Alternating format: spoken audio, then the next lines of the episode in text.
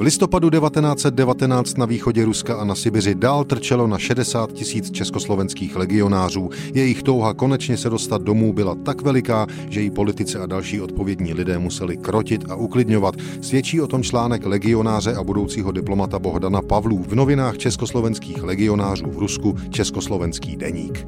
Vláda dodržela slovo v otázce zásadního řešení naší dopravy domů. Hned po uzavření míru ministr Beneš poslal telegram, že vláda politicky náš odjezd rozhodla kladně, že zbývají jen překážky technické, jak zabezpečit dopravní prostředky, lodi, peníze. Přitom třeba výslovně podotknouti, že vláda v tomto směru se rozhodla říditi se pouze vlastními úvahami. Máme volnou ruku, třeba jen ještě míti v rukou dopravní prostředky.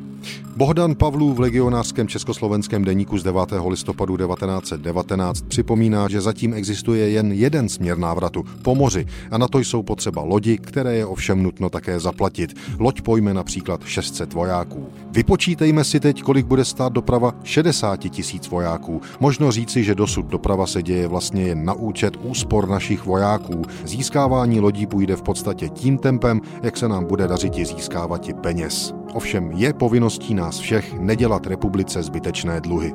Bohdan Pavlů v článku v československém deníku vydaném v Irkutsku právě před stolety vyzývá kolegy legionáře k trpělivosti.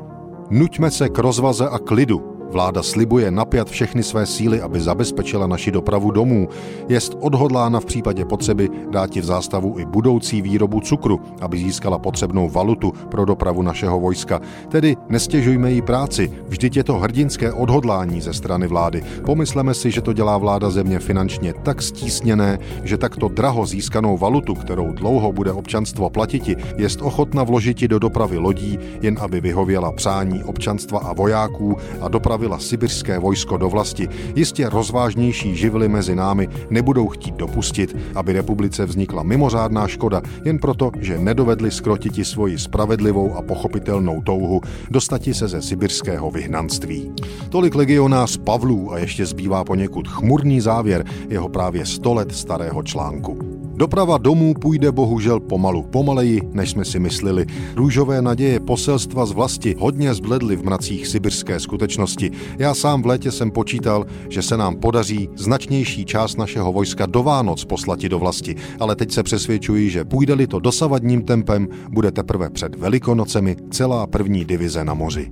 Bylo to ale nakonec ještě horší, než si legionáři v Rusku mysleli 9. listopadu 1919. Poslední loď z Čechoslováky měla z Vladivostoku odplout až 2. září 1920.